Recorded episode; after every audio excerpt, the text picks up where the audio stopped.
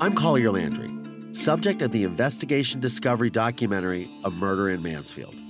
On New Year's Eve 1989, I awoke in the middle of the night to the sound of two loud thuds. The next morning, my mother was missing, but I knew she was no longer alive.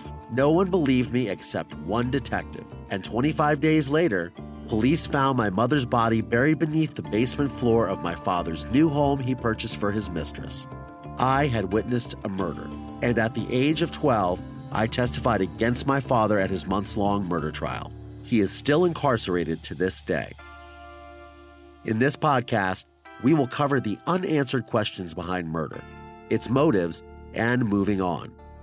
I will take you on an inside journey into the mind of a sociopath, where I will read my father's never before seen letters from prison for the first time. We will examine how sometimes we don't always get the answers we seek, but we end up getting the answers we need as we explore moving past murder.